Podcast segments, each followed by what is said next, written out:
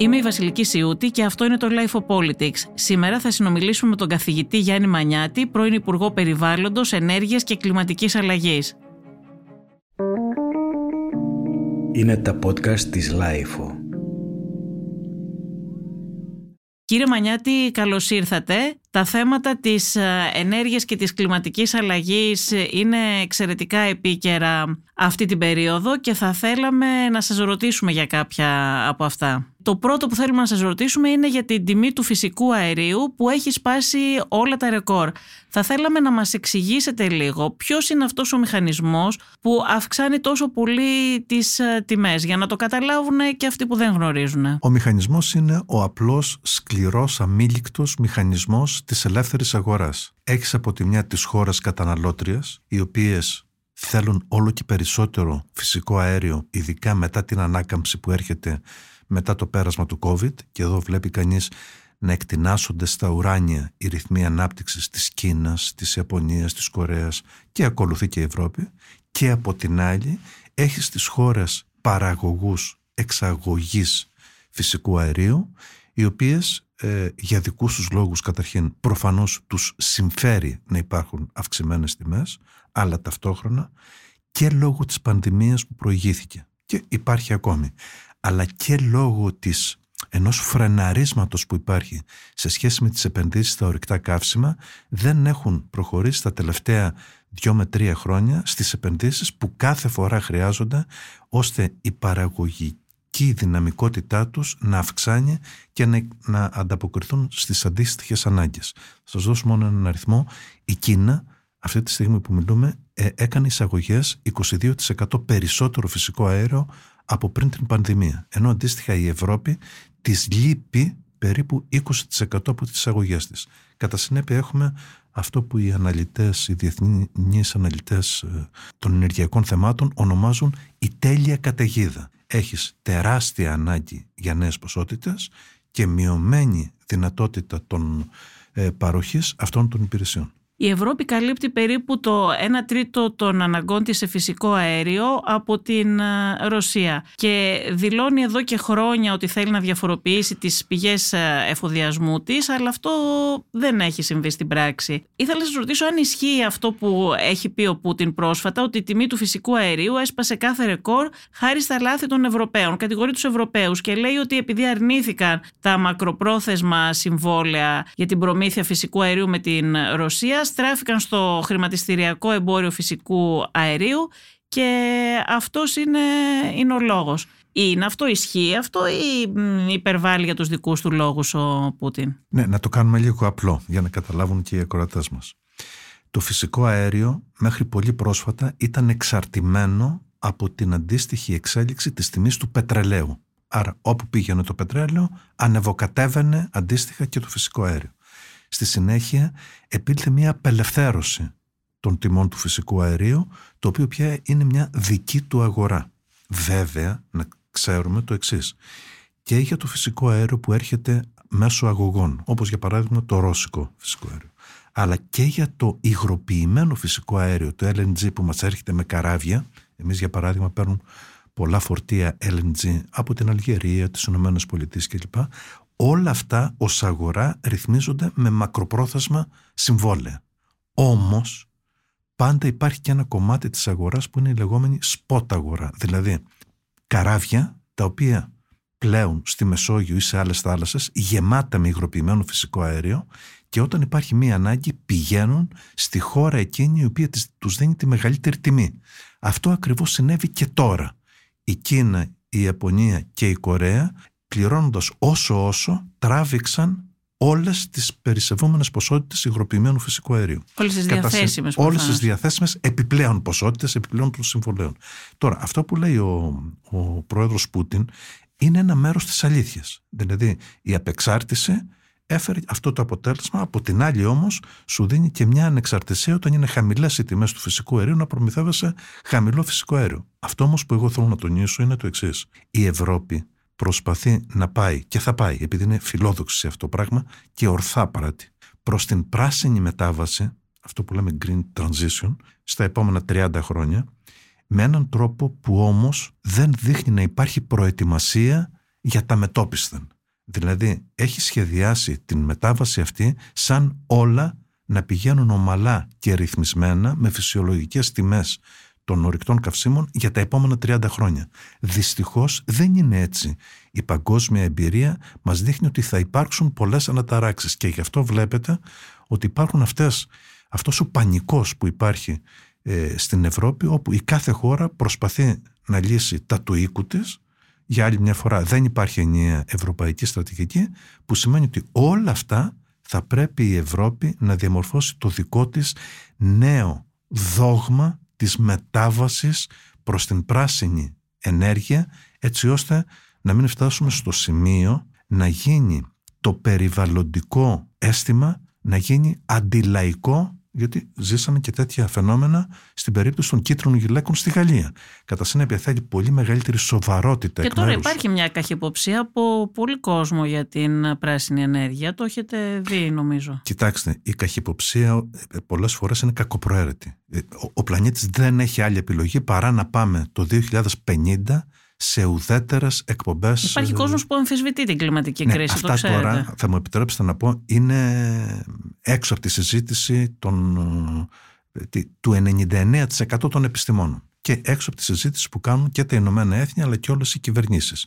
Είναι δεδομένο ότι βαδίζουμε προς υψηλές τιμές θερμοκρασίας του πλανήτη που αν αυξηθούν και ξεπεράσουν τον 1,5 με 2 βαθμούς τα επόμενα 80 χρόνια μέχρι το τέλος του αιώνα, τότε θα υπάρξουν τρομακτικά αρνητικές επιπτώσεις κυρίως στις πιο φτωχές χώρες αλλά και μέσα σε κάθε χώρα στους πιο φτωχούς ανθρώπους οι οποίοι πάντα είναι οι πιο ανυπεράσπιστοι. Άρα είναι ένα, θέμα, είναι ένα θέμα βαθιά πολιτικό, κοινωνικό και ασφαλώς και οικονομικό, γιατί όλα αυτά χρειάζονται αντίστοιχα χρήματα για να τα αντιμετωπίσεις. Πόσο αναμενόμενο ήταν αυτό το πρόβλημα με το φυσικό αέριο και την αύξηση της τιμής του κύριε Μανιάτη; Πριν δύο χρόνια είχε κάνει ένα άρθρο σε μια μεγάλη κυκλοφορία κυριακάτικη εφημερίδα με τίτλο «Να γίνουμε τα κακά παιδιά της Ευρώπης». Όλοι εμείς που ασχολούμαστε με τα ευρύτερα θέματα της ενέργειας ξέραμε ότι θα συμβεί. Όπως ξέρουμε και τώρα ότι αν δεν πάρθουν νέα μέτρα θα ξανασυμβούν αυτά τα φαινόμενα μετά από 3, 4, 5 χρόνια.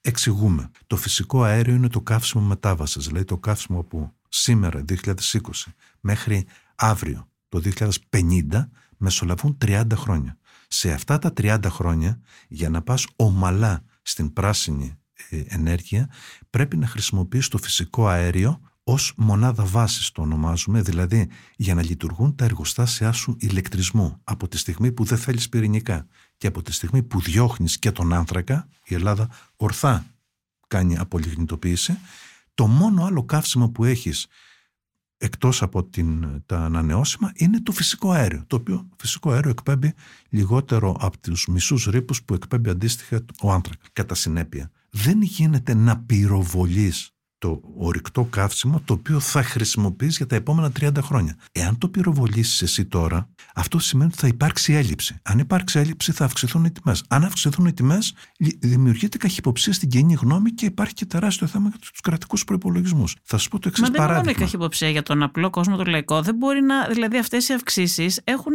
αντίκτυπο και σε άλλα προϊόντα που αυξάνουν οι τιμές. Δηλαδή ο κόσμος δεν θα μπορεί να επιβιώσει, δεν θα μπορεί να, να ζήσει. Ήδη δυσκολεύονται πάρα πολύ. Είναι έτσι, γιατί να σας θυμίσω ότι σε επίπεδο Ευρώπης λίγο πριν την πανδημία είχαμε 54 εκατομμύρια ενεργειακά φτωχούς και στην Ελλάδα είχαμε περίπου 700.000 οικογένειες. Τι σημαίνει ενεργειακά φτωχός; Είναι αυτός που δίνει πάνω από το 10% του εισοδήματός του για να ζεστάνει το σπίτι του ή για να το δροσίσει το καλοκαίρι. Ε, όταν έχεις λοιπόν 54 εκατομμύρια Ευρωπαίων πολιτών να μην μπορούν ε, να ζεσταθούν το χειμώνα ή να δροσιστούν το καλοκαίρι, αυτό σημαίνει ένα πολύ σημαντικό κοινωνικό πρόβλημα. Αλλά για να γυρίσω μια στιγμή στο προηγούμενο που σας έλεγα για το φυσικό αέριο. Η Ευρώπη, ίσως επειδή έχουν κάνει τα κουμάντα τους οι αναπτυγμένες χώρες, οι άλλες χώρες, οι δηλαδή η Γερμανία, χώρες, οι, πιο ισχυρές, έτσι. Η Γερμανία, η Ολλανδία, το Βέλγιο, όλες αυτές έχουν ήδη πολύ βαριές υποδομές και εκτεταμένες αγωγών φυσικού αερίου. Η Ελλάδα δυστυχώς είναι καθυστερη... έχει, έχει καθυστερήσει να αναπτύξει τους αγωγούς φυσικού αερίου και εμείς μόλις τώρα προσπαθούμε να τα επεκτείνουμε τα δίκτυά μας στην Ανατολική Μακεδονία, Θράκη, Δυτική Μακεδονία, Πελοπόννησο κλπ. Τι πρέπει να κάνουμε; Αφού ξέρουμε ότι τα επόμενα 30 χρόνια θα χρησιμοποιούμε φυσικό αέριο, θεωρώ απαράδεκτο, άδικο και αντιπεριβαλλοντικό αυτό που έχει αποφασίσει η Ευρώπη για όλα τα κράτη-μέλη. Να μην χρηματοδοτεί κανενός είδους υποδομή για το φυσικό αέριο. Και αυτό ας το κάνει στην Ολλανδία, τη Γερμανία, τις άλλες χώρες που έχουν εκτεταμένη υποδομή. Εάν αυτό εφαρμόζεται στην Ελλάδα που έχει μόλις 8% διείσδυση φυσικού αερίου στο ενεργειακό ισοσύγιο, αυτό είναι μια καταστροφή διότι πολύ απλά εμέσως είναι σαν να λέει στην ελληνική οικονομία και τον Έλληνα καταναλωτή δεν θα χρησιμοποιήσει φυσικό αέριο, χρησιμοποίησε το πολύ πιο ρηπογόνο πετρέλαιο. Γιατί ο καυστήρας της πολυκατοικίας θέλει κάτι για να κάψει το χειμώνα. Δεν μπορεί να καίει ούτε φωτοβολταϊκό ούτε αιωλικό. Αυτή η αγωγή μετά τα 30 χρόνια τα που θα περάσουν, μέχρι το, μετά το 2050 θα μας είναι χρήσιμη ή θα είναι άχρηστη; Εξαιρετικά χρήσιμη ερώτησή σας. Διότι αυτό που δεν συζητιέται είναι ότι η αγωγή αυτή θα είναι χρήσιμη όχι μόνο αυτά τα πρώτα 30 χρόνια, θα είναι χρήσιμη και μετά το 2050, διότι θα είναι η αγωγή από τους οποίους θα μεταφέρουμε το καύσιμο του μέλλοντος που είναι το υδρογόνο. Όταν λοιπόν θες να πας στο καύσιμο, το μοναδικό καύσιμο ε, επιβίωσης που έχεις που είναι το υδρογόνο. Το υδρογόνο δεν μπορείς να το μεταφέρεις με φορτηγά που θα κυκλοφορούν στους δρόμους. Το υδρογόνο πρέπει με κάποιον τρόπο να το μεταφέρεις. Το μόνο σύστημα μεταφοράς υδρογόνου είναι η υφιστάμενη αγωγή φυσικού αερίου, είτε η διεθνής είτε το, τα τοπικά δίκτυα και βεβαίως και νέοι αγωγοί μεταφοράς υδρογόνου που θα κατασκευαστούν. Κατά συνέπεια, οτιδήποτε δημιουργείς τώρα είναι μια υποδομή η οποία θα χρησιμοποιηθεί και μετά το 2050. Χαρακτηριστικό παράδειγμα είναι ο αγωγός TAP που πρόσφατα ολοκληρώθηκε που μεταφέρει φυσικό αέριο από το Αζερβαϊτζάν ε, μέσω Ελλάδας προς Ιταλία.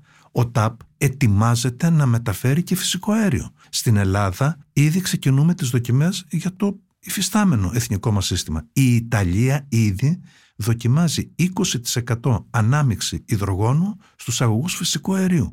Κατά συνέπεια, αυτό που με ρωτήσετε μόλις είναι ένα ακόμη σημαντικό επιχείρημα στην φαρέτρα των χωρών που αντιδρούν στην, ε, στην μη χρηματοδότηση των, των υποδομών φυσικού αερίου, έτσι ώστε να υπάρξει ουσιαστικά δικαιοσύνη και αλληλεγγύη ανάμεσα στα κράτη-μέλη. Η Ελλάδα που δεν ανήκει στο κλαμπ των ισχυρών χωρών, όπως είπατε και εσείς πριν, και δεν είναι και προετοιμασμένη.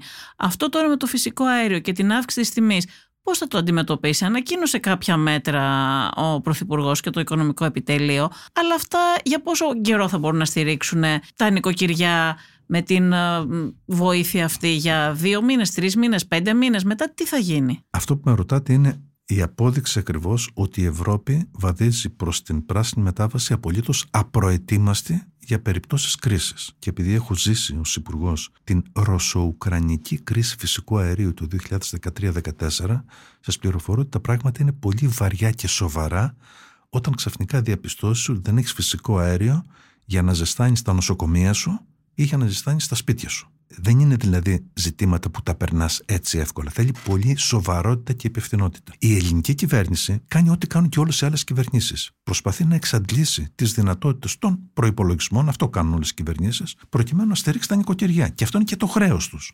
Και έτσι πρέπει και να γίνει.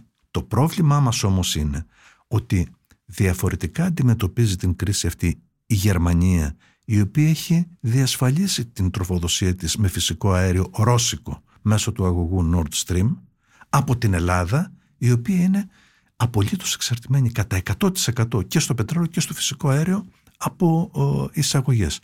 Αυτό που νομίζω ότι πρέπει να γίνει είναι μια πρόταση που την είχαμε καταθέσει εμείς ως Ελλάδα το 2014 ε, με αφορμή τη ρωσο-ουκρανική κρίση φυσικού αερίου. Το λέω πολύ απλά. Ποιο είναι το πρόβλημά μας, όπως προανέφερα, είναι τα σποτ φορτία υγροποιημένου φυσικού αερίου, τα οποία τα χρειάζεσαι σε περιπτώσεις που τα παραδοσιακά σου συμβόλαια δεν επαρκούν για να έχεις το φυσικό αέριο που χρειάζεται η οικονομία σου. Για να τα πάρεις αυτά, πρέπει να ανταγωνιστείς σε τιμές την Κίνα, την Ιαπωνία και άλλες χώρες της Ανατολικής Ασίας. Αυτό εύκολα μπορεί να το κάνει η Ολλανδική οικονομία ή η Φινλανδική ή η Γερμανική που είναι ισχυρές οικονομίες.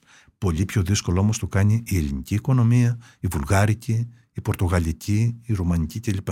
Ποια ήταν λοιπόν η πρότασή μας το 2014 που την επαναλαμβάνω και πιστεύω ότι είναι η μόνη λύση. Όταν Ναι. είσαστε υπουργός εσείς. Ναι, όταν, και μάλιστα ε, ε, συνέπεσε να έχω και την προεδρία του Συμβουλίου Υπουργών Ενέργειας και η πρόταση αυτή έγινε και με την ιδιότητα του προεδρεύοντος του Συμβουλίου Υπουργών Ενέργειας. Είπαμε το εξής πολύ απλό. Για να μην αναστατωθεί η αγορά με, με, με περιττές κινήσεις, θα κάνουμε το εξής απλό. Θα δημιουργήσουμε ένα ταμείο το οποίο θα στηρίζει, θα βοηθά, θα χρηματοδοτεί τα κράτη-μέλη και τις εταιρείες των κρατών μελών όταν θέλουν να πάρουν ε, επιπλέον LNG, υγροποιημένο φυσικό αέριο, από την σπότα αγορά, από ένα πλοίο που περιπλέει τη Μεσόγειο, έτσι ώστε να μπορεί να ανταγωνιστεί την αντίστοιχη προσφορά που του κάνει ο Κινέζος ε, καταναλωτής. Αυτή λοιπόν την διαφορά μπορεί η Ελλάδα να έχει τη δυνατότητα με βάση τον προπολογισμό της να δώσει το 60% ή το 70% της τιμής που ζητάει τη συγκεκριμένη ε, στιγμή το, το καράβι. Το εναπομένων 30% να το βάλει αυτό το ενιαίο ταμείο και με μια φυσιολογική λογική κατανομής κονδυλίων να έχουμε στην άκρη μας κάποια χρήματα έτσι ώστε σε περιπτώσεις κρίσης να παρεμβαίνει και με τη λογική της αλληλεγγύης και του ενιαίου ταμείου η Ευρώπη ώστε να βοηθά κυρίως τις χώρες που χρειάζονται το επιπλέον φυσικό αέριο. Τώρα ακούω διάφορες προτάσεις να δημιουργήσουμε λέει, στρατηγικά αποθέματα του φυσικού αερίου η Ευρώπη. Έχουν καταλάβει τι σημαίνει στρατηγικό απόθεμα; Όταν χειριζόμουν τα στρατηγικά αποθέματα της χώρας και μόνο για να τα παρακολουθείς, να, βρεις που, να δεις που θα βρεις αποθήκες, να έχεις μηχανισμούς εποπτείας, όλα αυτά στο πετρέλαιο που είναι πολύ πιο εύκολη η δουλειά, είναι ένα ολόκληρο πράγμα. Φανταστείτε τώρα ξαφνικά να δημιουργήσεις μηχανισμό ο οποίος θα προμηθεύεται φυσικό αέριο, θα το τοποθετεί και θα το αποθηκεύει και στις, στα 27 κράτη-μέλη και με κάποιον μηχανισμό θα, θα βλέπω. Δεν Εγώ τα μπορεί να θεωρώ γίνει αυτά ό,τι με τα εμβόλια. Αυτό άκουσα εγώ ότι κάποιες στα προτάσεις. εμβόλια τι κάναμε, με συγχωρείτε, τι κάναμε μετά τον πρώτο πανικό και την κατά μόνος αντιμετώπιση από κάθε κράτος μέλος, είπαμε φτιάχνουμε ένα κοινό ταμείο και διαπραγματευόμαστε ενιαία. Αυτό είναι σωστό. Δηλαδή, αφήνεις όπως λειτουργεί η αγορά και λες, ωραία, έλα εδώ Ελλάδα, Πορτογαλία, πόσα θέλετε παιδιά για τις επόμενες δύο εβδομάδες LNG, τόσο. Ωραία, θα διαπραγματευτώ εγώ για λογαριασμό σας τις επιπλέον ποσότητες υγροποιημένου φυσικού αερίου ή άλλου φυσικού αερίου από αγωγούς που χρειάζεστε. Και αυτό θα είναι εξαιρετικά θετικό, διότι η δύναμη πυρός που έχει η φωνή και η οικονομία και το ταμείο των 27 κρατών είναι πολύ πιο ισχυρό από το ταμείο το κρατικό που έχει η κάθε Ελλάδα, η κάθε Ρουμανία, Άρα η αυτό κάθε είναι κάτι που Βουλγαρία. θα μπορούσε να γίνει. Απολύτως. Αυτό είναι το μόνο που νομίζω ότι είναι απολύτως ρεαλιστικό η αντίστοιχη αντιμετώπιση ε, που κάναμε στην πανδημία. Αλλά είναι πολύ συγκεκριμένο. Δημιουργείς ταμείο και διαπραγματεύεσαι ενιαία με βάση τις ανάγκες που σου προσδιορίζουν οι χώρες. Τώρα πιστεύετε ότι η χώρα θα μπορέσει να ανταπεξέλθει από αυτή την κρίση που σχετίζεται με την αύξηση στις τιμές; Θέλω να πιστεύω πως ναι, διότι υπάρχουν διαθέσιμα κονδύλια, υπάρχει προφανώς η πολιτική βούληση, όχι μόνο από την κυβέρνηση, αλλά και όλο το πολιτικό σύστημα της χώρας οθεί προς αυτήν την κατεύθυνση. Υπάρχει αντίστοιχη κοινωνική αναγκαιότητα. Νομίζω ότι έστω και με κάποιες δυσκολίες και η Ελλάδα αλλά και οι υπόλοιπες μεσαίου βεληνικούς μεσαίου μεγέθους ας πούμε χώρες θα καταφέρουν να το ξεπεράσουν. Εμείς απλώς να ξέρετε ως Ελλάδα επειδή είμαστε στην εσχατιά της Ευρώπης πάντα έχουμε το πρόβλημα και επειδή είμαστε μικρή χώρα ως κατανάλωση δεν μπορείς να διαπραγματευτείς όταν δεν έχεις ούτε μεγάλη κατανάλωση ε, ούτε να είσαι στο κέντρο της Ευρώπης να σε τροφοδοτούν πολλοί αγωγοί η Ελλάδα πάντα έχει μία, ένα ε, μειονέκτημα ας το πούμε άρα χρειάζεται να καταβάλει μία περισσότερη προσπάθεια προκειμένου να εξασφαλίσουμε αυτά που πρέπει. Πάντως είμαι αισιόδοξος ότι στο τέλος προφανώς θα χρειαστούν πολύ περισσότερα κονδύλια από αυτά που ήδη προγραμματίζονται από την κυβέρνηση αλλά νομίζω ότι ε, θέλω να ελπίζω ότι θα, θα, θα υπάρξει αντιμετώπιση του προβλήματος. Η Ελλάδα, κύριε Μανιάτη, είναι σωστά τα, τα στοιχεία μου, είναι εξαρτημένη από τα ορυκτά καύσιμα και εισάγει 66,5% της ενέργειας. Ε, είναι μια χώρα δηλαδή απολύτως εξαρτημένη. Και θυμάμαι δηλώσεις πολιτικών τα προηγούμενα χρόνια, προ-κρίσης ακόμα, ότι η Ελλάδα γίνεται ενεργειακός κόμβος. Νομίζω ότι ακούγεται σαν ανέκδοτο σχεδόν δυνατόν αυτό. Με βάση και την κατάσταση που μας εκθέσατε τώρα, γιατί και εγώ δεν τα ήξερα όλα αυτά που μας είπατε. Δεν είχα όλη αυτή την εικόνα. Λοιπόν, ας δούμε την, το ποτήρι μισογεμάτο και όχι μισοάδιο, γιατί έτσι και είναι. Είναι μισογεμάτο το ποτήρι. Α πάρουμε την πρώτη περίπτωση, τα πράσινα, δηλαδή τα φωτοβολταϊκά και τα αιωλικά. Στα πράσινα, η Ελλάδα την περίοδο 2010-2014 έκανε ένα τεράστιο άλμα, αυξάνοντας κατά 230% την εγκατεστημένη ισχύ των ανανεώσιμων πηγών ενέργειας. Τότε κάναμε ένα απίστευτο άλμα παρά το γεγονός ότι ζούσαμε σε δύσκολες δημοσιονομικές καταστάσεις. Αποτέλεσμα αυτού του άλματος ήταν η Ελλάδα στο πρώτο, στην πρώτη αξιολόγηση που έγινε το 2015-2016 να καταχωριστεί στην πέμπτη ή έκτη καλύτερη χώρα παγκοσμίως, επαναλαμβάνω παγκοσμίως, στην κατακεφαλή κατανάλωση πράσινης ηλεκτρικής ενέργειας, κυρίως από φωτοβολταϊκά, αλλά και στα αιωλικά. Αυτή η πορεία συνεχίστηκε και τα επόμενα χρόνια, μέχρι και σήμερα που μιλούμε. Έτσι λοιπόν και σήμερα η Ελλάδα είναι πέμπτη-έκτη χώρα παγκοσμίως μετά την Δανία, την Ουρουγουάη, τη Γερμανία και την Ισπανία νομίζω, σε ε, συμμετοχή των ανανεώσιμων πηγών ενέργειας στα ενεργειακά ισοζύγια πάντα κατά κεφαλήν, ανάλογα και με τους κατοίκους που έχουμε. Αυτό είναι το, η μία πλευρά του νομίσματος. Η άλλη πλευρά που με ρωτήσατε για το αν η Ελλάδα είναι ενεργειακός κόμβος, σας απαντώ ότι η Ελλάδα είναι ήδη ενεργειακός κόμβος, διότι κάνουμε σήμερα μια συζήτηση που αν την κάναμε το 2010 θα είχε νόημα ότι είμαστε ανύπαρκτοι ενεργειακά. Σήμερα δεν είμαστε ανύπαρκτοι. Γιατί; Διότι έχουμε ήδη υλοποιημένο μετά από δικές μας προσπάθειες τον μεγαλύτερο αγωγό της Νοτιοανατολική Ευρώπης που είναι αγωγός TAP, ο οποίος μεταφέρει φυσικό αέριο. Είναι στο στάδιο της ολοκλήρωσης ο ελληνοβουλγαρικός αγωγός, ο IGB, που θα τροφοδοτεί και Ρουμανία και Ουγγαρία. Είναι στα σκαριά και ετοιμάζεται η μονάδα υγροποιημένου, η πλωτή μονάδα υγροποιημένου φυσικού αερίου, το FSRU της Αλεξανδρούπολης. Έχουμε αναβαθμίσει 70% τη ρεβιθούσα που μας δίνει φυσικό αέριο και ετοιμάζονται και άλλες επενδύσεις. Κατά συνέπεια από πλευράς διαμετακόμισης φυσικού αερίου είμαστε αρκετά καλά και ελπίζω ότι θα συνεχίσουμε και με τον αγωγό EastMed που υπάρχουν τώρα τα διάφορα θέματα. Το τελευταίο είναι το εξής που εδώ δυστυχώς έχει υπάρξει ένα ουσιαστικό πάγωμα είναι το ζήτημα της, των ερευνών υδρογονανθράκων για τα εθνικά μας κοιτάσματα. Αυτό θα σας ρωτήσω και εγώ μετά. Αν θέλετε να τα πάρουμε σε, σε μια σειρά, γιατί θέλω να την κάνουμε αυτή τη συζήτηση, γιατί θέλω να σας ρωτήσω και για την ΑΟΣ μετά.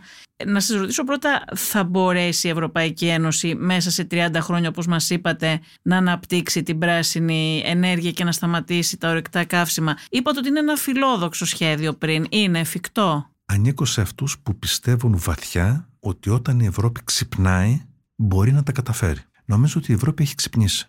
Και είμαι περήφανος ως Ευρωπαίος πολίτης, διότι η Ευρώπη είναι πρωτοπόρος σε παγκόσμιο επίπεδο στην πράσινη ε, μετάβαση και μάλιστα έχει τραβήξει και την διοίκηση Biden της Ηνωμένες Πολιτείες, εκεί που ο πρόεδρος Τραμπ μας είχε ρίξει, είχε ρίξει τις Ηνωμένες Πολιτείες στα τάρταρα.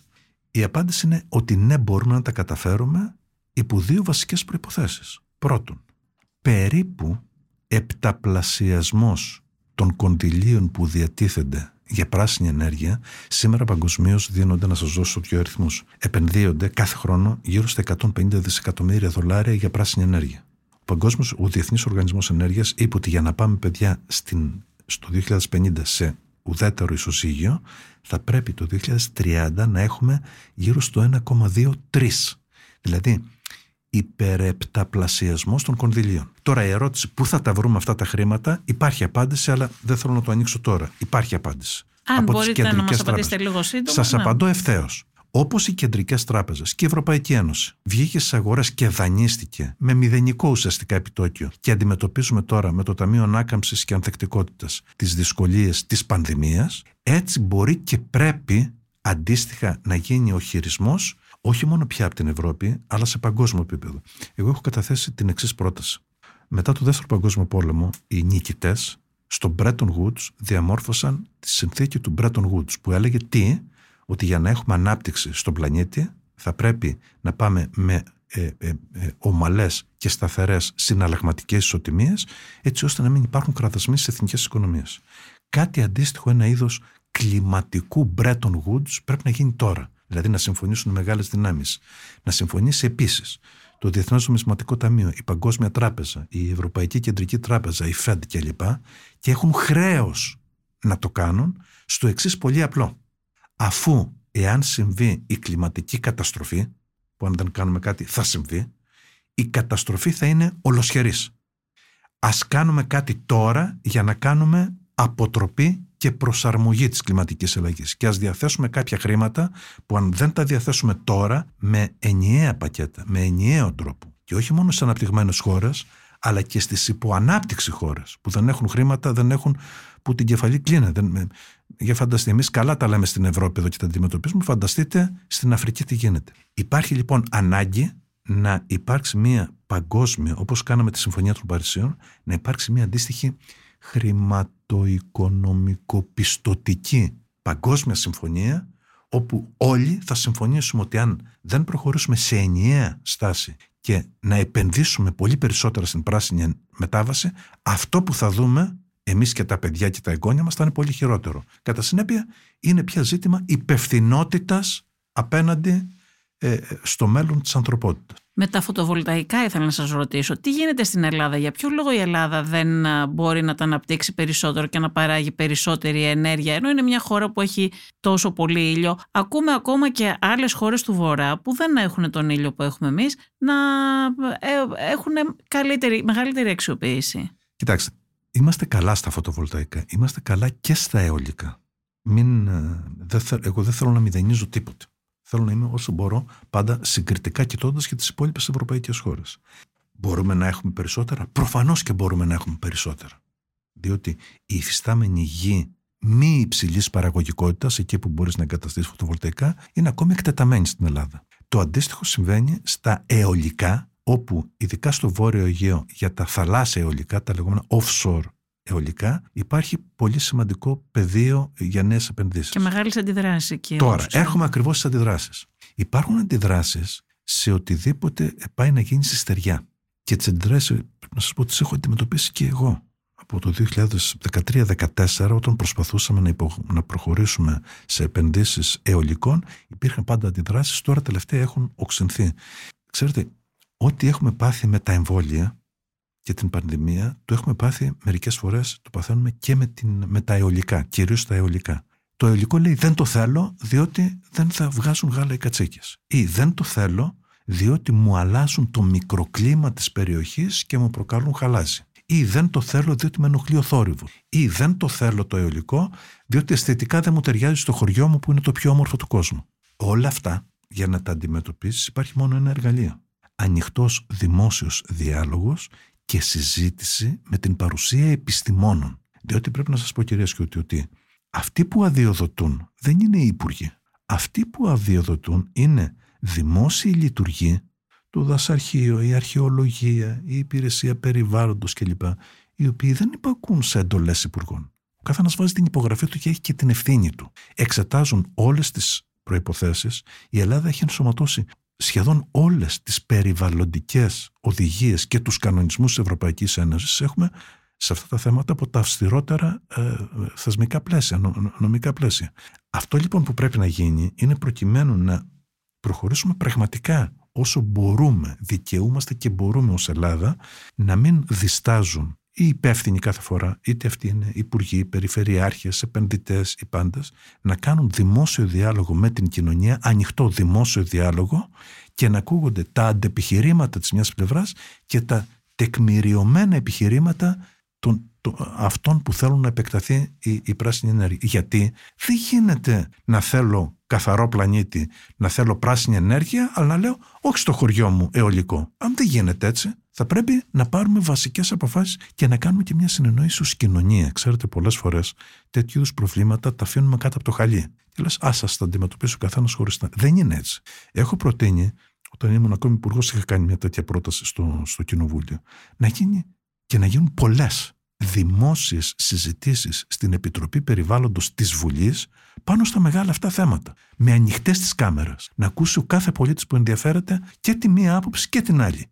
Αλλά να μιλήσουν οι επιστήμονες. Να μην μιλά ο κάθε ένας που έχει τη δική του ιδιοτέλεια ή τη δική του σκοπιμότητα. Και στο τέλος ας αποφασίσουν προφανώς οι τοπικές κοινωνίες. Αναφερθήκατε πριν στον EastMed, τον αγωγό της Ανατολικής Μεσογείου, και θα ήθελα να σας ρωτήσω για ποιο λόγο μας χρειάζεται ακόμα ο EastMed, αφού μέχρι το 2050 θα πρέπει να έχουμε σταματήσει τα, τα ορυκτά καύσιμα; Ένα μέρος της απάντησης σας το έδωσα ήδη.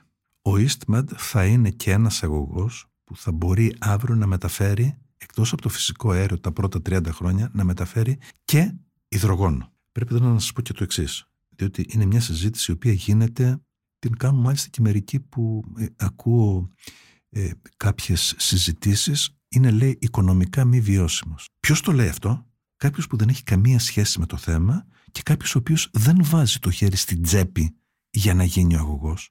Αντίθετα, οι εταιρείες που θα βάλουν το χέρι στην τσέπη, αναφέρω χαρακτηριστικά την εταιρεία Edison, πληρώνουν και μελέτες. Η Ευρωπαϊκή Ένωση έχει χρηματοδοτήσει με 70 εκατομμύρια την ορίμανση των μελετών. Αυτός δηλαδή που πληρώνει, το προχωρά το έργο. Αυτός που δεν πληρώνει, το παίζει εκ του ασφαλούς δήθεν και έτσι κι αλλιώς ότι δεν χρειάζεται ο αγωγός. Ενώ Αντίθετα, πρέπει να ξέρουμε και τα εξής βασικά πράγματα. Αν δεν υπάρξει αυτός ο αγωγός, το φυσικό αέριο του Ισραήλ και της ε, ε, Κύπρου θα πάει με αγωγό από Τουρκία. Το θέλουν. Το Νότικο Αλιτζέο που κάνει αυτές, ναι. αυτές τις μέρες τις ε, έρευνες στην ε, περιοχή ε, ακριβώς για τον EastMed δεν κάνει αυτές τις έρευνες που παρενοχλείται από τους Τούρκους. από τους Τούρκους αλλά πρέπει να σας πω η εικόνα που έχω εγώ τουλάχιστον δεν είμαι μέσα στα επιτελεία και το, τα ελληνικά ε, τα επιτελεία ένοπλες δυνάμεις και το Υπουργείο Εξωτερικών έχουν πλήρη επίγνωση και το χειρίζονται με τον βέλτιστο δυνατό τρόπο. Δεν μπορώ να πω περισσότερα, πάντως η Τουρκία κάνει τα δικά της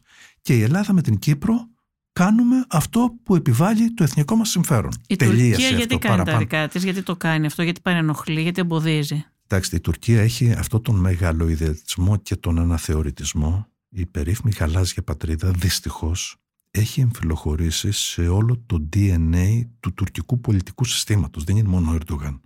είναι, είναι όλο το σύστημά τους. Αυτό πρέπει να αντιμετωπιστεί με τη γαλάζια πατρίδα διεκδικούν το μισό Αιγαίο και το ελληνικό Αιγαίο. Βεβαίως, το μισό Αιγαίο. Ναι, και τα λένε επίσημα πλέον αυτά. Δεν τα λέει κάποιος γραφικός, ας πούμε, ή κάποιος τρελός εθνικιστής. Ακριβώς και είναι έτσι. Δυστυχώς είμαστε άτυχοι διότι δίπλα μας έχουμε αυτόν τον γείτονα, ο οποίος θέλει πάντα έναν ειδικό χειρισμό που στο τέλος πρέπει να έχει μία κατάληξη. Η κατάληξη είναι ότι δεν σε παίρνει να πατήσεις τις κόκκινες γραμμές που σου έχουμε πει. Διότι αν το κάνεις, το πλήγμα που θα υποστείς θα είναι ολέθριο για σένα. Άρα πρέπει να έχεις μια δύναμη αποτροπής και ορθά πράττουμε που ενισχύουμε τις ένοπλες δυνάμεις μας και την αεροπορία και το ναυτικό μας και ταυτόχρονα έχουμε και μια οργανωμένη διπλωματική εκστρατεία ε, σε όλα τα φόρα και σε όλες τις ε, πρωτεύουσες και τους διεθνείς οργανισμούς.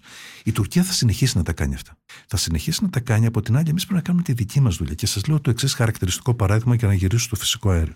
Η Ελλάδα με αυτά που έχει τώρα και με την προσθήκη και του EastMed μπορεί να τροφοδοτήσει την Ευρωπαϊκή Ένωση με το 10% περίπου του φυσικού αερίου που χρειάζεται η οικονομία ολόκληρης της Ευρωπαϊκής Ένωσης. Είναι ένα συγκλονιστικό ποσοστό να ξέρεις ότι μπορείς από μια νέα πηγή που είναι η Ανατολική Μεσόγειος με μια νέα όδευση που είναι η αγωγή που περνούν από την Ελλάδα και μέσα από κράτη που είναι δικά σου είναι η Κύπρος και η Ελλάδα να τροφοδοτούνται οι ευρωπαϊκές οικονομίες με το 10% του φυσικού αερίου που χρειάζονται χωρίς πια να εξαρτώνται ούτε από το ρώσικο φυσικό αέριο ούτε από διελεύσεις μέσα από Τουρκία. Αυτό συνιστά ένα σημαντικό, συγκλονιστικό, διπλωματικό όπλο στα χέρια της ελληνικής ε, ε, ε, διπλωματίας. Και αυτό πρέπει να γίνει κατανοητό στους εταίρους μας. Δηλαδή δεν είμαστε μόνο εμείς που έχουμε γενικά μια οικονομία που έχει τραυματιστεί και χρειάζεται ε, μια ε, ανάταξη. Αυτοί μας χρειάζονται επίσης ως τροφοδότη με το περίπου 10% του φυσικού αερίου που χρησιμοποιούν οι εταίροι μας. Αυτό συνιστά ακριβώς μια νέα προσέγγιση την οποία πρέπει πραγματικά να τη δούμε. Η Γαλλία από ό,τι φαίνεται στηρίζει. Ποια είναι τα συμφέροντα της Γαλλίας ε, γεωπολιτικά και σε σχέση και με όλα αυτά στην Ανατολική Μεσόγειο; Η Γαλλία πέρα από τα δικά της, τις δικές της γεωστρατηγικές αναλύσεις βεβαίως πρέπει να σας πω είναι και η, από τις ισχυρές οικονομίες που έχει τα λιγότερα συμφέροντα στην Τουρκία. Σε αντίθεση για παράδειγμα με τη Γερμανία ή την Ισπανία ή και την Ιταλία ακόμη που έχουν εξαιρετικά αναπτυγμένες και οικονομικές σχέσεις γιατί πάντα και το κριτήριο αυτό εμφυλοχωρεί στις όποιες ε, πολιτικές αποφάσεις και στα θέματα των εξοπλισμών και στα. Έχω την εντύπωση όμως ότι η γεωπολιτική και το ενεργειακό παίζει μεγαλύτερο ρόλο εδώ ναι. σε όλο αυτό που γίνεται στην Ανατολική Μεσόγειο. Ναι. Η Γαλλία λοιπόν, ε, αυτή η κίνηση με την ε, συμφωνία που κάνουμε με τη Γαλλία θεωρώ ότι είναι μια εξαιρετικά θετική πρωτοβουλία. Ε, μπορεί να διασφαλίσει σε μεγάλο βαθμό ζητήματα τα οποία δεν τα ε, είχαμε διασφαλίσει στο παρελθόν και μακάρι σε αυτή την κατεύθυνση να προχωρήσουμε. Δεν, ε, ε, είναι τα συμφέροντα της Γαλλίας λοιπόν ποια είναι τα γεωπολιτικά που συμπίπτουν και με τα δικά μας; Ε, η Γαλλία δεν θέλει να υπάρχει στη Μεσόγειο παίχτης ο οποίος να είναι περιφερειακά ισχυρός όπως είναι η Τουρκία διότι έχει τα δικά της συμφέροντα προφανώς και ταυτόχρονα θεωρεί ότι με τη συμμαχία με την Ελλάδα μπορεί να εδραιώσει τη δική της θέση όχι μόνο οικονομικά, όχι μόνο γεωστρατηγικά, αλλά ακόμη και καθαρά στρατιωτικά.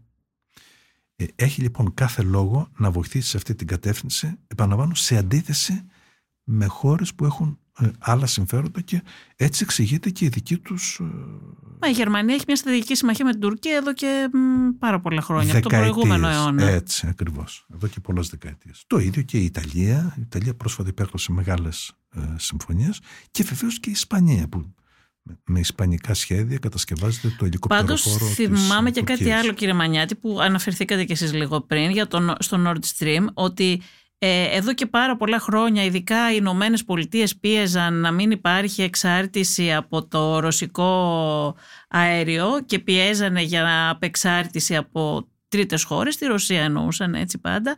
Και εντωμεταξύ η Γερμανία με την Ρωσία έκανε κανονικά τον, τον Nord Stream που σημαίνει μεγαλύτερη εξάρτηση. Δηλαδή όλα αυτά τα χρόνια ακούμε πιέσεις και από την Αμερική και από την Ευρώπη έτσι, και ήταν πρώτο θέμα η απεξάρτηση από τη Ρωσία και το ίδιο διάστημα η Γερμανία σχεδίασε με τη Ρωσία αυτό και το κατάφερε κιόλας και το πέτυχε.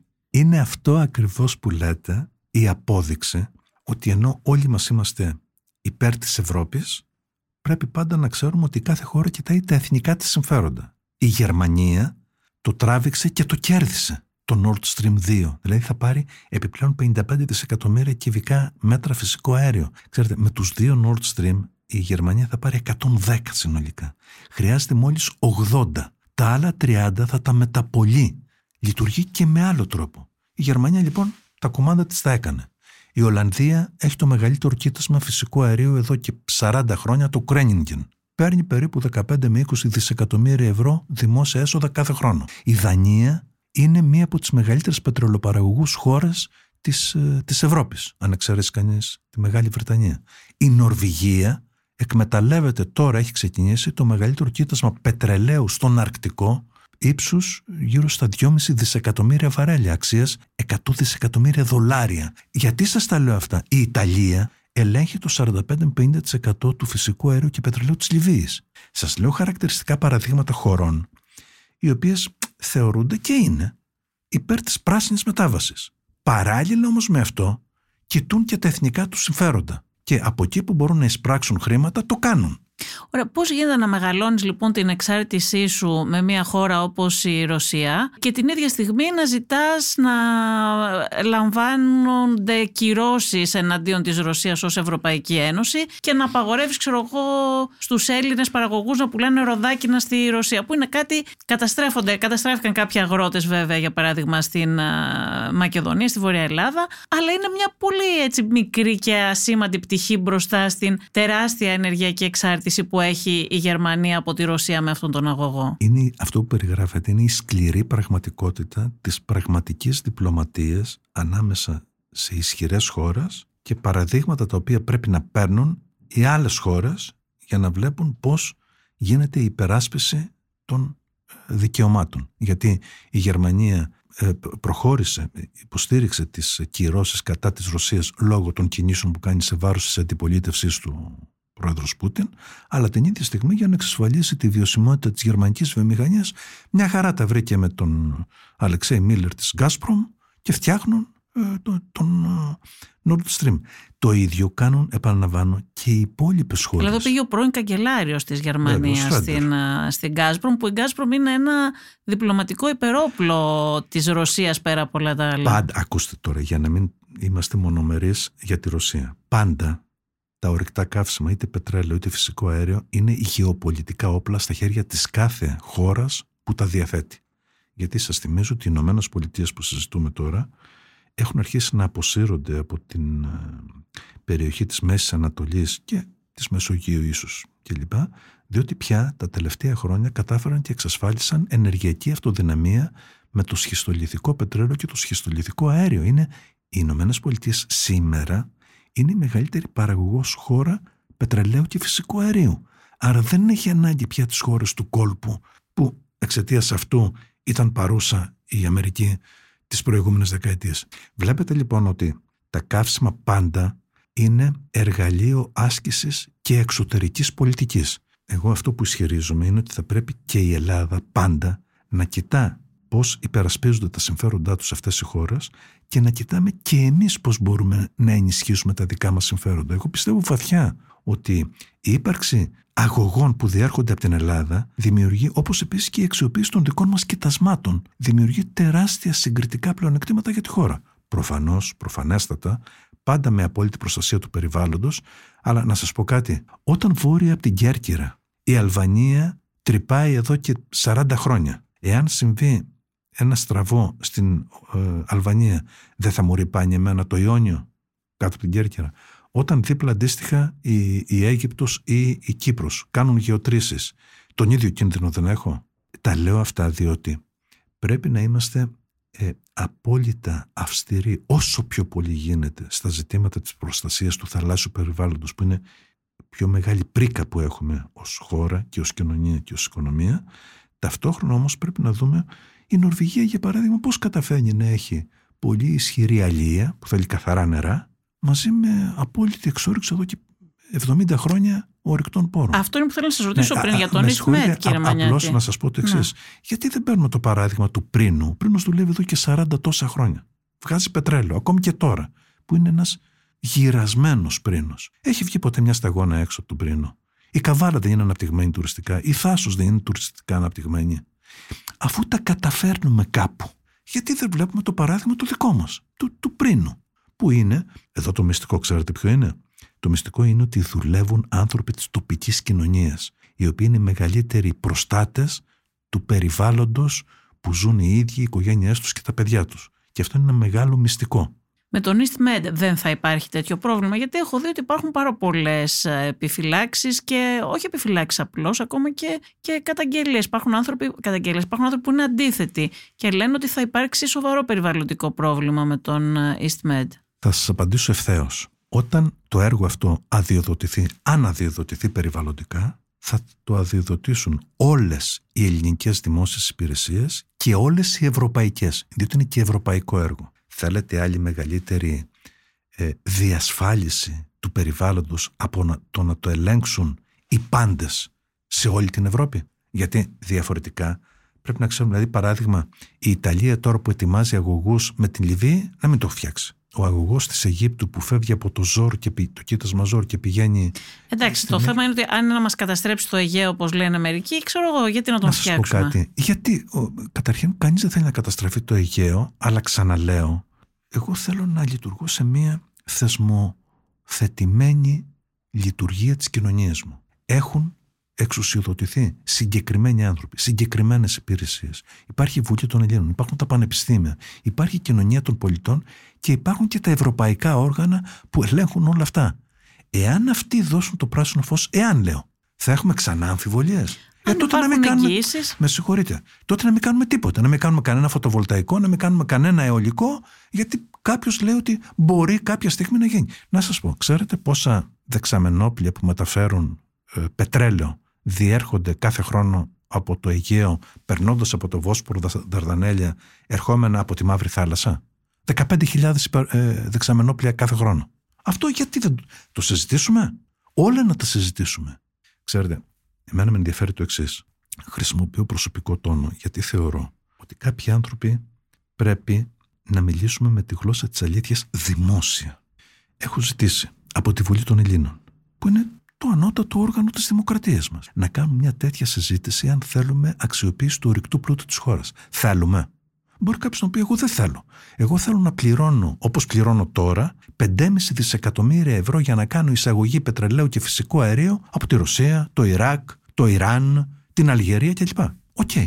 Αποδεκτό. Θες να πληρώνεις σε εισαγωγής. Να πηγαίνουν σε ξένους προπολογισμού. Γιατί μου πει ότι θα καταργήσεις τη χρήση του πετρελαίου, πώς θα κυκλοφορούν τα φορτηγά σου; Ή πώς θα δουλεύουν οι καυστήρες της πολυκατοικίας σου ή το φυσικό σου αέριο; Πώς θα δουλεύουν αυτά; Οι αποφάσεις πρέπει να είναι να, να κοιτιόμαστε στα μάτια με ειλικρίνεια. Γιατί, ξέρετε, η μεγάλη προσπάθεια της Ευρώπης, μου το σχολιάσετε νωρίτερα, είναι να υπάρχει απεξάρτηση από τη Ρωσία. Για να υπάρχει απεξάρτηση πρέπει να αναπτύξεις τους γηγενείς πόρους. Και απεξάρτηση από τα ορυκτά καύσιμα όμως. Προφανέστατα. Γι' αυτό που είναι ο στηρίζουμε απολύτως την πράσινη μετάβαση.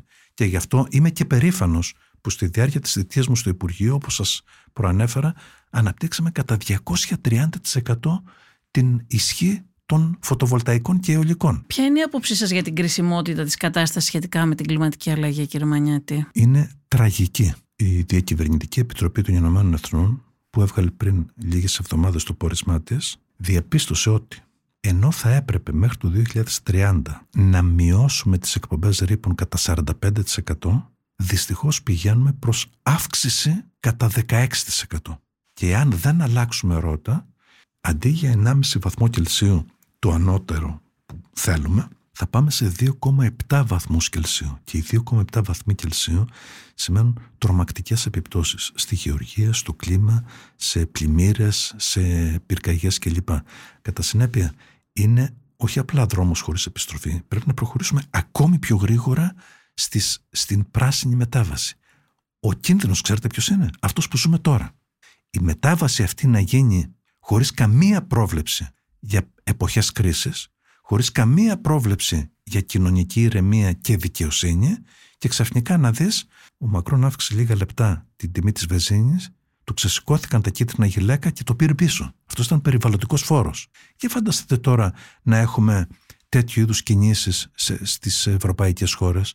Πρέπει να το αποφύγουμε πάση θυσία. Έχει ταξικά χαρακτηριστικά η κλιματική αλλαγή ή βρισκόμαστε όλοι στην ίδια βάρκα; Δεν είμαστε στην ίδια βάρκα. Ζούμε την απόλυτη κλιματική καταιγίδα μόνο που κάποιοι τη ζουν οι φτωχοί σε σωσίβιες λέμβους και παλεύουν με τα τεράστια κύματα και κάποιοι θα την περάσουν μια χαρά άνετα διότι βρίσκονται σε κρουαζιερόπλια. Όταν οι πλούσιοι του πλανήτη αύξησαν στη διάρκεια της πανδημίας κατά 4 τρισεκατομμύρια δολάρια την περιουσία τους, είναι προφανές ότι αυτή η ομάδα του 1% του παγκόσμιου πληθυσμού θα περάσει μια χαρά ό,τι και να συμβεί. Αντίθετα, το 50% των πολύ φτωχών που δεν φταίνε σε τίποτε, που παλεύουν για λίγο ρύζι ή λίγη, ε, ε, ε, λίγο ρεύμα να κρατήσουν τα εμβόλια των παιδιών τους στα ψυγεία, αυτό το κομμάτι του παγκόσμιου πληθυσμού θα υποστεί τις χειρότερες συνέπειες. Η, η Παγκόσμια Τράπεζα έχει εκτιμήσει ότι από τη Λατινική Αμερική, την Νοτιοανατολική Ασία και την περιοχή Σαχέλ, η περιοχή Σαχέλ είναι ακριβώς κάτω από τη Σαχάρα, πιάνει οριζόντια την υποσαχάρια Τη συζητάμε Αφρική. πολύ τελευταία. Και τη συζητάμε ακριβώς πάρα πολύ. Από αυτές τις τρεις περιοχές του κόσμου, τα επόμενα χρόνια θα υπάρξουν γύρω στα 216 εκατομμύρια κλιματικοί πρόσφυγες. Έχουμε λοιπόν χρέος αυτούς τους ανθρώπους να τους στηρίξουμε για να μείνουν στις αιστείες τους. Γιατί διαφορετικά προφανώς θα έρθουν με κάθε τρόπο ε, ε, σε χώρες ε, που έχουν καλύτερο βιωτικό επίπεδο. Αν η Ευρωπαϊκή Ένωση και η Ελλάδα και σταματήσουν τα ορυκτά καύσιμα, για ποιο λόγο συνεχίζεται η διένεξη με την ε, Τουρκία για τα κοιτάσματα της ε, Ανατολικής Μεσογείου; Και δεν ξέρω αν ξέρουμε αν υπάρχουν αξιοποιήσιμα κοιτάσματα στο, στο Αιγαίο και στην Ανατολική Μεσόγειο. Η Ελλάδα δεν έχει διένεξη με κανέναν. Η Τουρκία διεκδικεί να καταπατήσει το διεθνές δίκαιο, τις διεθνείς συνθήκες και ε, κατά παράβαση του δικαίου της θάλασσας να εκμεταλλευτεί ή να προσπαθήσει να εκμεταλλευτεί τους όποιους πόρους υπάρχουν ε, στην Ανατολική Μεσόγειο. Αλλά πρέπει να σας πω ότι οι ελληνικές άνοπλες δυνάμεις και το λιμενικό σώμα και η ελληνική διπλωματία έχει αρκετά επιχειρήματα ε, απέναντι σε αυτή την προσπάθεια της Τουρκίας. Δεν είναι εύκολα τα πράγματα. Χρειάζεται εθνική συνεννόηση, χρειάζεται μια γροθιά πραγματικά χρειάζεται να είμαστε όλοι ενωμένοι σε αυτή την προσπάθεια, διότι η Τουρκία δεν θα σταματήσει να μας προκαλεί. Λυπάμαι που το λέω, αλλά η εκτίμησή μου ότι ακούω, λέει, περάσαμε ήρεμο καλοκαίρι. Ε, και λοιπόν θα περάσεις δύσκολο φθινόπωρο και δύσκολο χειμώνα, γιατί η Τουρκία έτσι λειτουργεί. Κατά συνέπεια, ενίσχυση της αποτρεπτικής ισχύως της χώρας, τεράστια διπλωματική προσπάθεια να συνεχιστεί έτσι όπως έχουμε ξεκινήσει. Ορίσαμε ΑΟΣ με Αίγυπτο, με Ιταλία. Εκεί στην ΑΟΣ θέλω να σταματήσουμε λίγο, να σας ρωτήσω κάτι. Ω Υπουργός, χαράξατε μια πολιτική σχετικά με τις ΑΟΣ. Πόσο ακολουθήθηκε η ίδια πορεία στη συνέχεια, Πού είμαστε τώρα; Τότε, το 2011, με το νόμο 4001, για πρώτη φορά το ελληνικό κράτος νομοθέτησε την εθνική ΑΟΣ την αποκλειστική οικονομική ζώνη και η φαλοκρηπίδα. Και πρέπει να σας πω κάτι που δεν είναι γνωστό ευρέως. Μετά από λίγους μήνες, τον Φεβρουάριο του 2012, με ρηματική διακοίνωση, στείλαμε στο Γενικό Γραμματέα του Οργανισμού Ηνωμένων Εθνών το νόμο αυτό. Εμείς λοιπόν πρώτοι, πολύ πριν ο κύριος Ερντογάν κάνει τις γαλάζιες πατρίδες του, καταγράψαμε στα κατάστοιχα του Γενικού Γραμματέα Ηνωμένων Εθνών το ότι με τον νόμο αυτόν 4.001 του 2011 ορίζουμε ότι η ΑΟΣ και η Φαλοκρηπίδα έχουν και χερσαίες περιοχές και τα νησιά. Αυτό είναι το βασικό στοιχείο. Και την επαναλάβαμε τη ρηματική διακοίνωση μετά από ένα χρόνο, το 2013. Κατά συνέπεια έχουμε κάνει ένα πρώτο βήμα. Αυτό δεν είναι ανακήρυξη όμως, έτσι δεν είναι; Όχι. Είναι γνωστοποίηση ότι με βάση ε, γιατί και η Τουρκία αυτό κάνει. Ανακήρυξη δεν, δεν Α, δεν, έχει, δεν κάνει έχει ανακήρυξη. Η, η, Τουρκία αποστέλει χάρτες. Αυτό που έστειλε, ε, έστειλε βέβαια και το παράνομο τουρκολιβικό μνημόνιο. Η Ελλάδα γιατί δεν κάνει το ίδιο, γιατί δεν κάνει το ίδιο που κάνει η Τουρκία να στείλει χάρτες κι αυτή; Ε, αυτό είναι ένα θέμα μεγάλης συζήτησης στην νομική υπηρεσία των, του Υπουργείου Εξωτερικών. Κάποια στιγμή και η Κύπρος έστειλε. Η ελληνική διπλωματία έχει τη δική της ε, στρατηγική το ότι ε, διαμορφώσαμε ΑΟΣ, έστω μερική ΑΟΣ, με την Αίγυπτο, εγώ το θεωρώ ένα πολύ σημαντικό βήμα. Το ότι μετά από πολλά χρόνια οριοθετήσαμε ΑΟΣ με την Ιταλία επίσης είναι σημαντικό. Σημαντικό επίσης είναι το ότι συμφωνήσαμε με την Αλβανία να πάμε στο Διεθνές Δικαστήριο για τα ε, σημεία αμφισβήτησης που έχουμε για την ΑΟΣ ανάμεσα στις δύο χώρες. Δείχνει ότι η Ελλάδα και είναι συνεπής με το διεθνές δίκαιο, αλλά και είναι και αποτελεσματική, σε αντίθεση με την Τουρκία, η οποία με ποιον έχει ορισέως, με κανέναν, πλην της δίθεν κυβέρνησης της Λιβύης, της τότε δίθεν κυβέρνησης. Αυτά είναι αποτελέσματα τα οποία η ελληνική διπλωματία τα παρουσιάζει δημόσια και είναι ισχυρή η εθνική μας θέση. Όμως χρειάζεται ακόμη μεγαλύτερη προσπάθεια. Γιατί δεν έχει χωροθετηθεί ΑΟΣ με την, ε, με την Κύπρο; Άλλο ένα θέμα το οποίο θέλει πολύ μεγάλη συζήτηση εγώ αυτό που μπορώ να σας πω είναι ότι οι επιτελείς και οι πρέσβες του και οι σύμβουλοι του Υπουργείου Εξωτερικών της Ελλάδας έχουν τις δικές τους ε, ε, έχουν το δικό τους επιχειρησιακό σχέδιο και προχωρούν σε αυτό που κάθε φορά ε, θεωρείται από την ηγεσία αλλά και από τις υπηρεσίες της αρμόδιας ότι είναι το εφικτό και βέλτιστο για την προάσπιση των εθνικών συμφερόντων. Σας ευχαριστώ πολύ κύριε Μανιάτη. Να είστε καλά, ευχαριστώ και εγώ. Ακούσατε το Life of Politics με τη Βασιλική Σιούτη. Σήμερα συνομιλήσαμε με τον καθηγητή Γιάννη Μανιάτη, πρώην Υπουργό Περιβάλλοντος, Ενέργειας και Κλιματικής Αλλαγής. Αν θέλετε να ακούτε τη σειρά podcast Life of Politics της Life, μπορείτε να μας ακολουθήσετε στο Spotify, στο Apple Podcast και στο Google Podcast. Είναι τα podcast της Life.